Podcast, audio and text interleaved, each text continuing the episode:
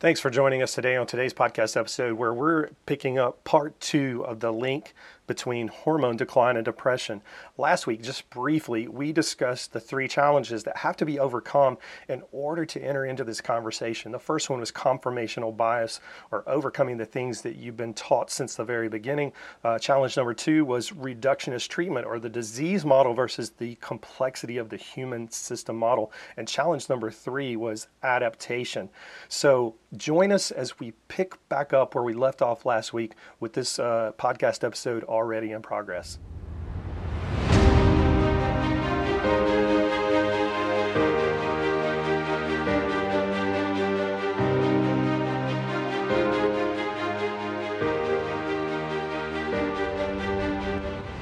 Here at the Optimal CEO podcast, we help CEO entrepreneurs who love taking ownership of their wellness journey because they know it's their most prized investment. And when their state of wellness is at its peak, their income soars. We want to help relieve CEO entrepreneurs from the pressure of unnecessary health exposure so they can be highly focused on growing their business and physically optimized for the journey so they can enjoy getting there.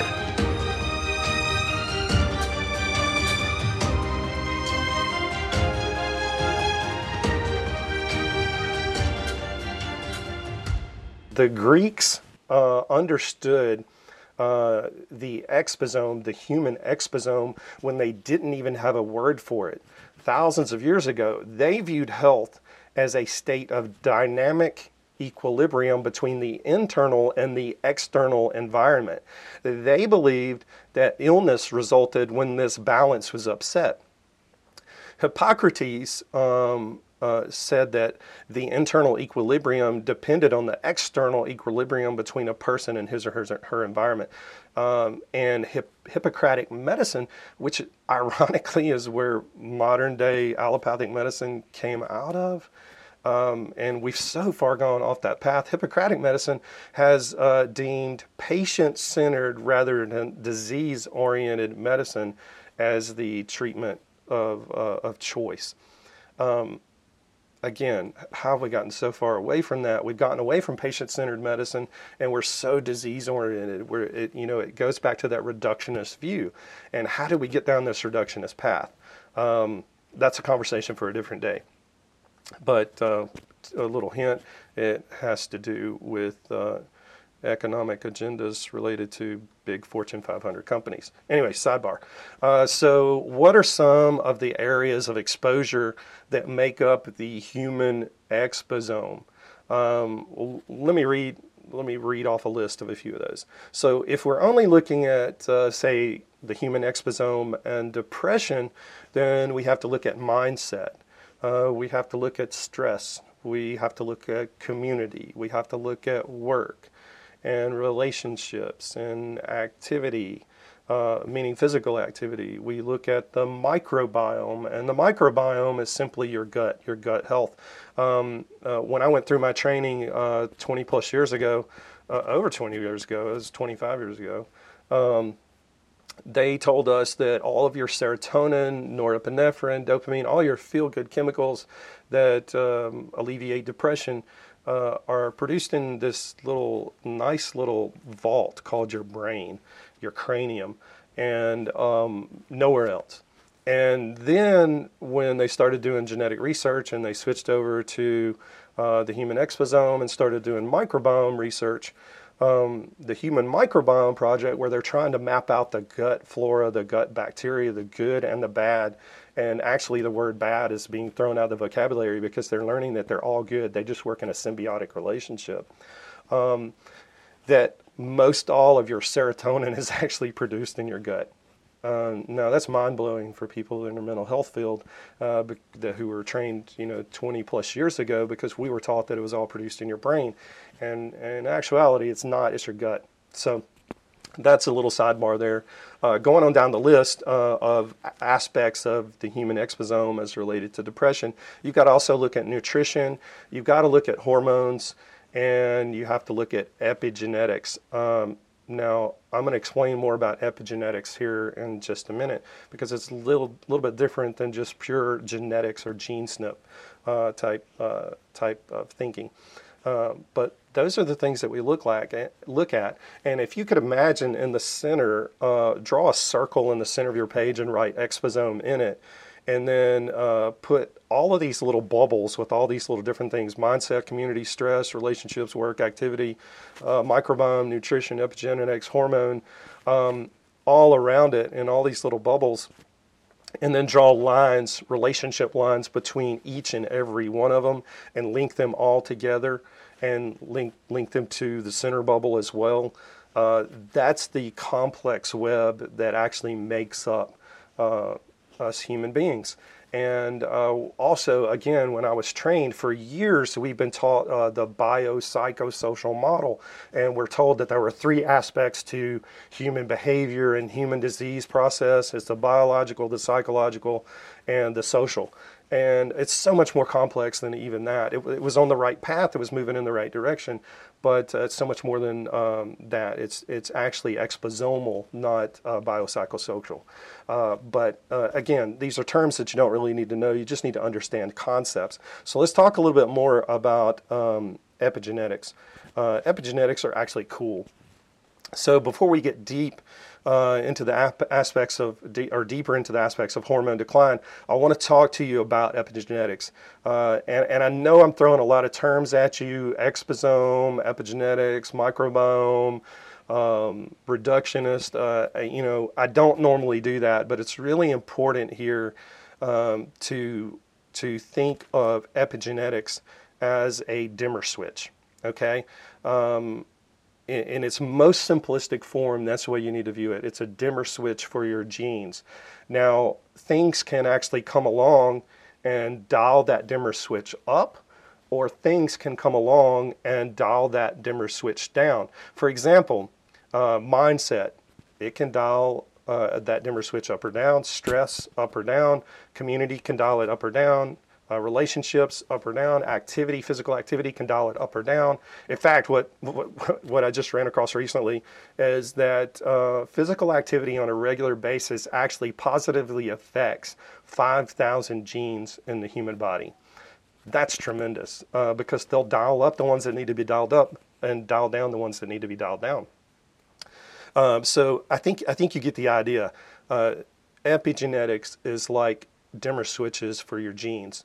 Um, and positively, you can dial up a negative or dial down a negative gene or dial up a good gene, uh, both of which are good. Uh, but epigenetics works both ways. You can also dial down a good gene or dial up a bad gene. Um, what are some of the things that can cause this dialing up uh, well, hormones can do this. Uh, let me explain here. Contrary to popular belief, uh, vitamin D is not a vitamin, it's actually a hormone. So, in research studies, low vitamin D has been linked to cardiovascular disease, obesity, diabetes, and cancer. Now, we can cannot, I repeat, we cannot say that vitamin D treats these. That would be careless. Um, uh, the, the research has to be done in these areas in order to prove that vitamin D can actually treat these. However, here's what we do know um, as we're beginning to understand the impact of the, of the benefits of vitamin D. In a recent study of low dose vitamin D, and that's only 400 international units per day or 400 IUs per day. Researchers measured the epigenetic impact of vitamin D on the human body. They measured 291 different genes and found that 82 inflammatory provoking genes were downregulated or dialed down, and 209 health promoting genes were upregulated or dialed up which have ties to mood, anxiety, attention, memory, and metabolism, just to name a few. Uh, now let's take a look at how meditation affects mood hormones. Now, I know meditation is not a hormone, uh, but it does affect mood and hormones, and um, I'll prove it to you. Um, so, uh, th- this is why I threw this in here, because uh, it's hugely important to understand epigenetics and this dialing up and this dialing down. Um, it it should be noted that some of the genes affected by meditation are also uh, positively involved in hormone expression. The study didn't the, study that I'm going to talk to you about didn't specifically talk about ho- the hormone aspect, but when you cross-reference the genes that were positively affected, uh, they have hormone enhancing benefits. Um, so, when you look at the epigenetics of meditation on mood and stress response, and actually hormone response, um, in a, a, recent study found that 2,209 genes were positively expressed uh, uh, between long-term uh, long-term meditators and the control group. That just means the placebo group, those that didn't do meditation. Um, 1,275 of those were upregulated or dialed up and 934 uh, were positively dialed down or downregulated, meaning bad genes were turned off. So 934 bad genes were turned off, 1,275 genes, good genes were turned up. Um, it also found that short term meditators who committed only eight weeks to practicing meditation had 1,561 genes that were positively expressed. Again, 874 positive genes were dialed up and 687 negative genes were dialed down. Now, let's take a deeper look at hormone depletion, uh, the symptoms of menopause and andropause, and the similarities to depression. Um, you guys can't see this, but I have in front of me a graph. On the left hand side is the percentage of hormone production or output uh, it, it, ranges from 20% to 100%. On the bottom, uh, or the x-axis, if you want to remember back to your algebra and geometry, uh, the bottom line is actually age, ranging from 0 to 80 plus. For men, testosterone peaks in their 20s. For women, estrogen, estrogen peaks in their 30s. Uh, after these peaks, we start to see significant declines each year. Remember, we said 1 to 2% decline per year once that decline starts. Uh, if you could place this graph over the graphs for depression that we talked about earlier among women and over the suicide graph uh, that we talked about for men, they would uh, there would be significant relationships in that the loss of hormones would correlate with the increase in depression and increase in suicide. So, uh, just the takeaway from this is is that hormone peaks for men in their 20s, it peaks for women in their 30s, and starts drastically declining after that. And that decline actually correlates on those other slides with depression and suicidal uh, behavior. So when you look at the symptoms of menopause and andropause, uh, they have many, many, many similarities uh, among men and women. Uh, for example, uh, men and women both will struggle with forgetfulness. Uh, oddly enough, they'll struggle with hot flashes and night sweats. Um, they'll actually struggle with uh, joint aches and pains, mood swings, depression, which is what we're talking about here today, headaches uh, insomnia, weight gain, bone loss, um, decreased motivation, lack of focus, lack of energy, and uh, and muscle loss. Those are the symptoms of menopause and andropause that men and women share. And depression and mood swings is right up there in the in the top. So, not ironically, there are also crossover symptoms with hormone decline and uh, a formal diagnosis of depression. Um, so there appears to be a correlation between hormone decline, age, mood decline, and depressive symptoms. Uh, but is the hormone decline the only modifiable factor? Well, I don't know. Let's look at the symptoms of uh, low testosterone uh, depression, anxiety, irritability, edginess, uh, lethargy or fatigue, insomnia, difficulty sleeping, weakness, aches and pains, weight gain, decreased libido, decreased sex drive, uh, cognitive decline or, or memory decline, uh, fuzzy thinking or brain fog, uh, decreased motivation, uh, previous leisure activities are not enjoyable anymore, and general loss of interest. If you look at the symptoms for depression, uh, feeling anxious or on edge, remember that was a symptom of low testosterone. Uh, feeling sad or depressed, again, a symptom of low testosterone. Being irritable, again, a symptom of low testosterone and, and we're talking about these depression symptoms here um, feeling tired or lethargic or fatigued again uh, both depression and testosterone uh, aches and pains uh, overeating and weight gain problems with sexual desire and performance cognitive decline decreased motivation loss of interest in work family or once pleasurable activities. There's this huge crossover between depression and low testosterone as we age. Um, just like some gurus uh, stand up and say, uh, my snake oil is the only remedy for what ails you, uh, uh saying that replenishing hormones is the only answer would be careless.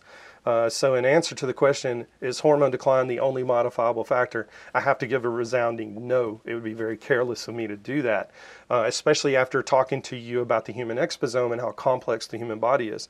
In my personal clinical experience, and in the literature, hormones have a huge positive impact. So let's take a look at what the literature said and the medical research says, and, and we'll look at testosterone first. Uh, when you look at seven of the largest double blind placebo controlled studies for testosterone, testosterone significantly improved depression when compared to placebo.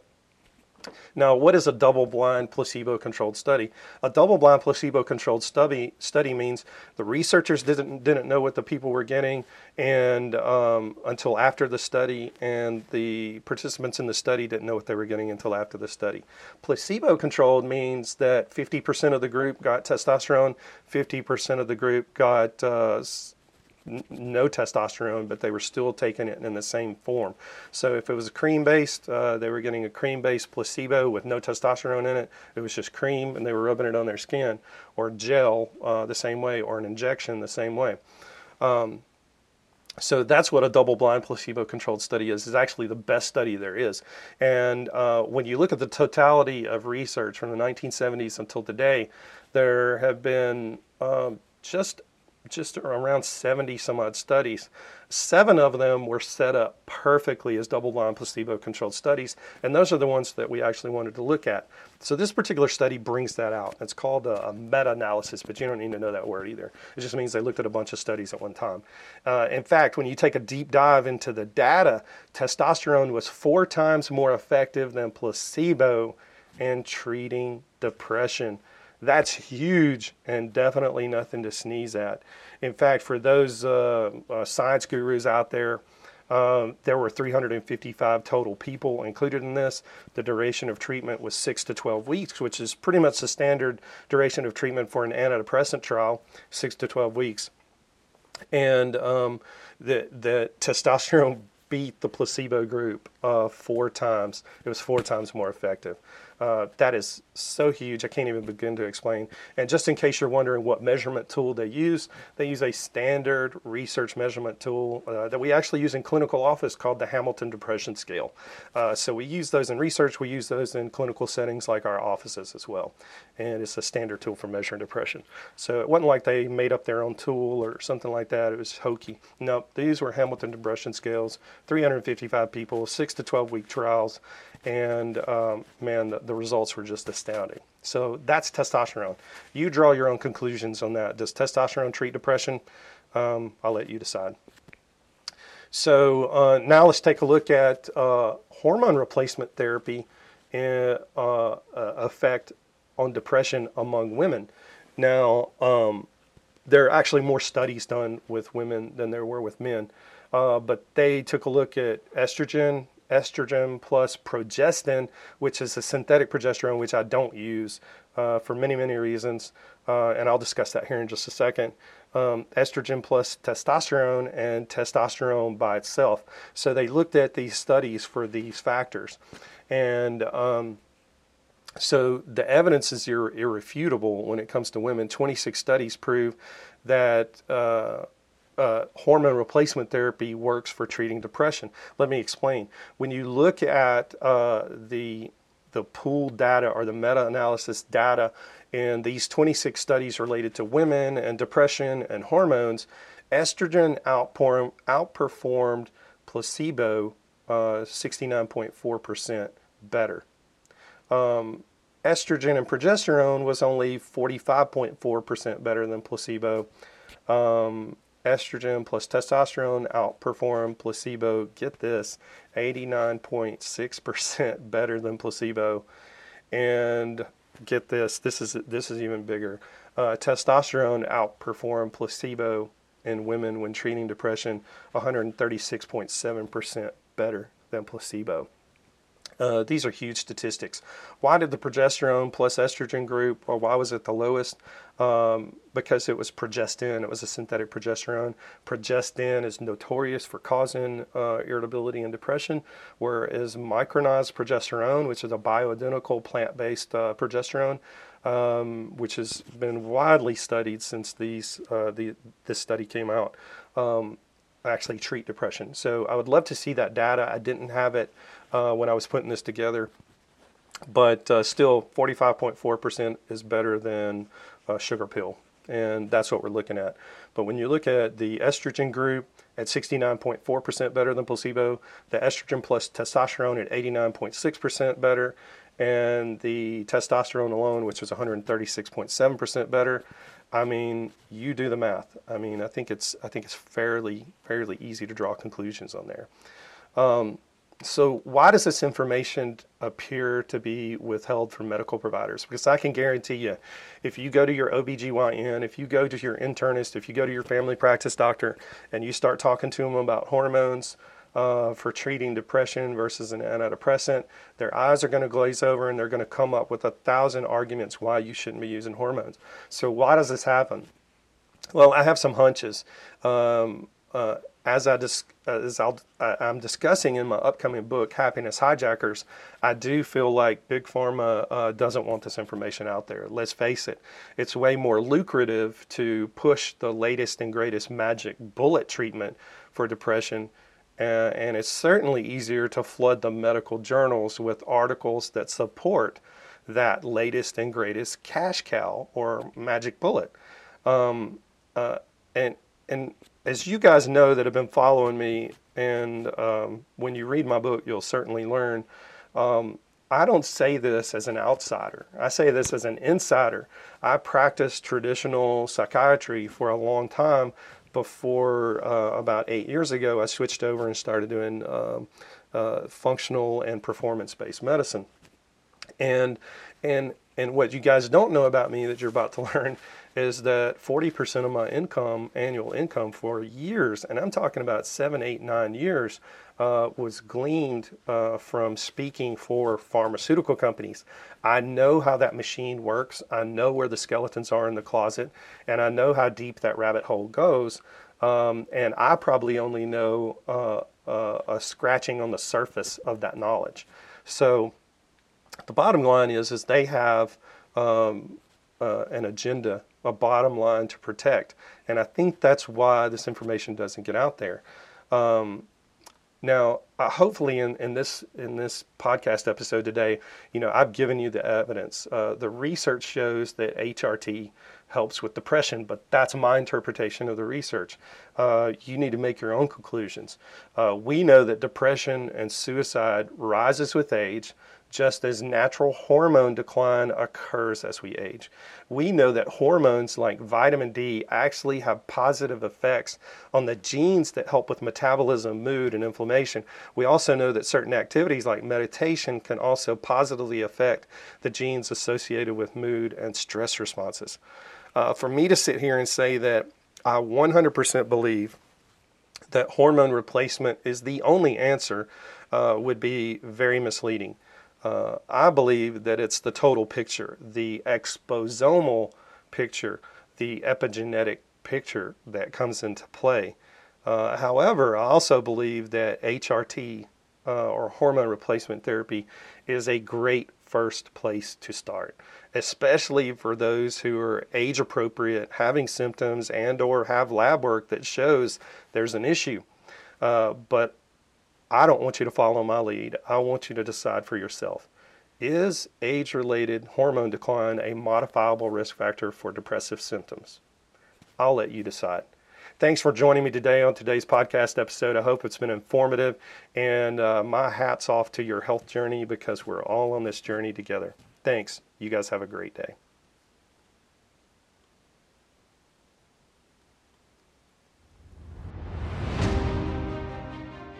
I'd like to personally thank you for listening to this episode of the Optimal CEO podcast. I hope you found today's podcast informative and helpful on your personal optimization journey.